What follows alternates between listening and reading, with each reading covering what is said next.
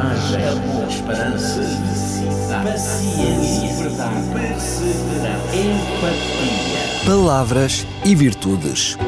Um programa onde a origem e o sentido das palavras abraçam as virtudes que inspiram a vida. Com a apresentação de Jorge Machado. Amigo ouvinte, é com prazer que iniciamos mais uma emissão de Palavras e Virtudes. Habitualmente estamos consigo, somos Rádio Clube de Sintra. Nem sempre e nem todos falamos com palavras. Os gestos, os sorrisos, os olhares também falam e, por vezes, muito mais do que as palavras. As ações que no dia a dia praticamos serão sem dúvida a mais expressiva forma de falar, pois elas traduzem algo daquilo que somos. Bom, eu hoje decidi falar-lhe de dignidade. A palavra dignidade origina-se no latim dignitas, cujo significado faz referência ao valor da pessoa como ser humano, ou seja, a qualidade do indivíduo que o torna merecedor de respeito pela razão simples de ser pessoa. No entanto, nem sempre foi assim. Na perspectiva greco-romana, a dignidade não era considerada uma característica inerente da natureza humana, mas era definida pela condição social, ou seja, tinha em conta a hierarquia social ou prestígio adquirido. Em outras palavras, Quanto maior fosse a posição social do indivíduo, maior dignidade devia ser-lhe atribuída. Mais tarde, em pleno Império Romano, o conceito de dignidade começou a sofrer algumas tenues mudanças, principalmente quando se intensificaram as ações diplomáticas. Quando um embaixador era enviado a outra nação, era considerado um dignatário, ou seja, a sua missão como núncio devia pautar-se pela honradez, garantindo dessa forma a dignidade da nação ou da instituição que representava. Em outras palavras, o enviado era a imagem do império e, deste modo, estava moralmente obrigado a comportar-se de maneira respeitável.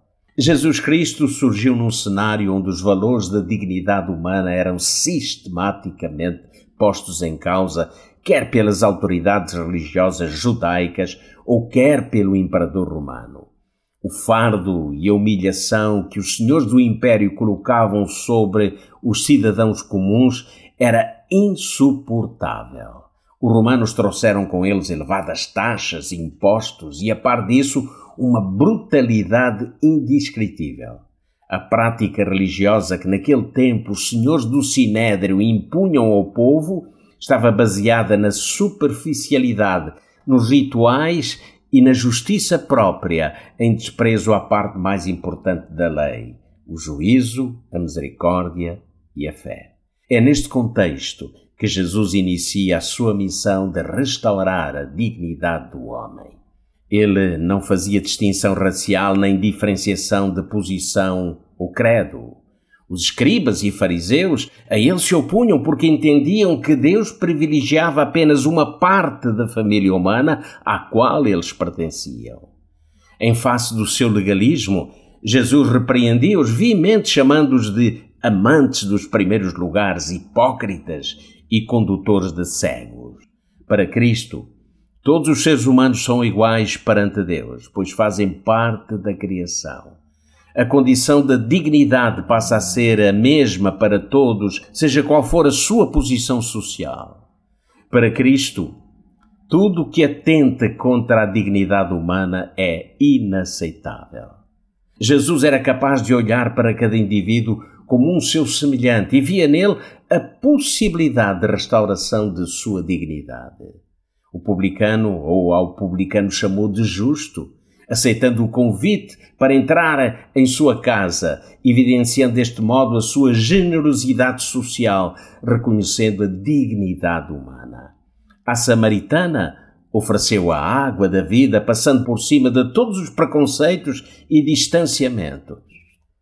A que for acusada de adultério, deu-lhe a esperança de renovação da sua dignidade, mostrando aos seus cruéis agressores o caminho do arrependimento e do perdão genuíno.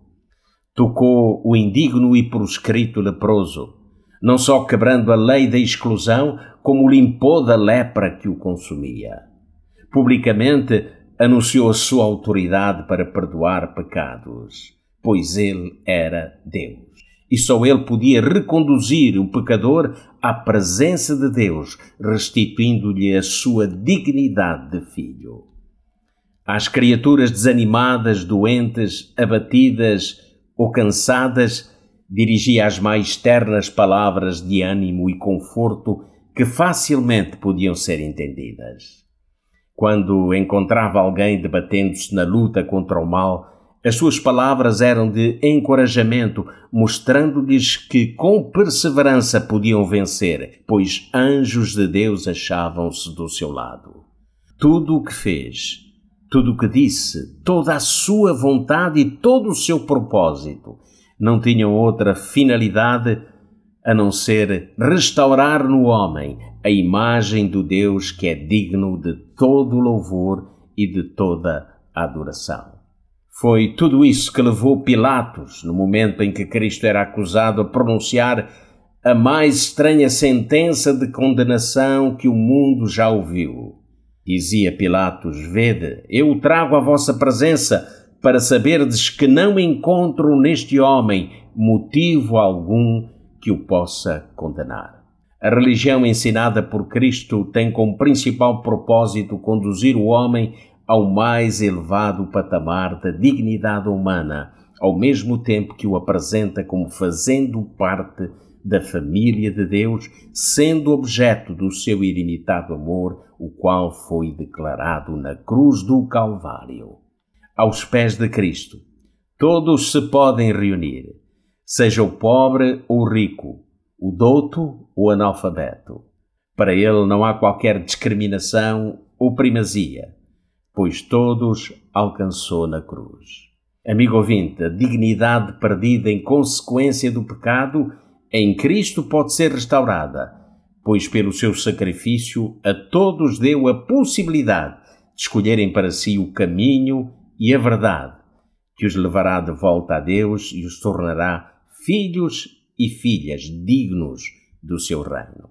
E é assim que chegamos ao fim de mais uma reflexão. Da minha parte é tudo. Fica prometido que voltarei em breve. Até lá, o meu abraço de sincera amizade. Coragem, amor, esperança, paciência, verdade, perseverança, empatia. Palavras e virtudes. Um programa onde a origem e o sentido das palavras abraçam as virtudes que inspiram a vida. Com a apresentação de Jorge Machado.